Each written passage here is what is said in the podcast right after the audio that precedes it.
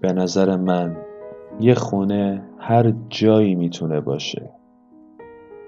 می‌تونه بالای یه ساختمون بلند باشه.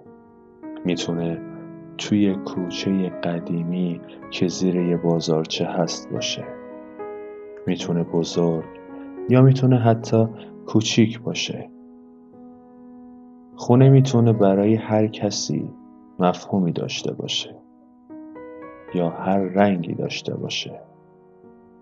می‌تونه به رنگ آجر یا به رنگ شیشه و سنگ باشه.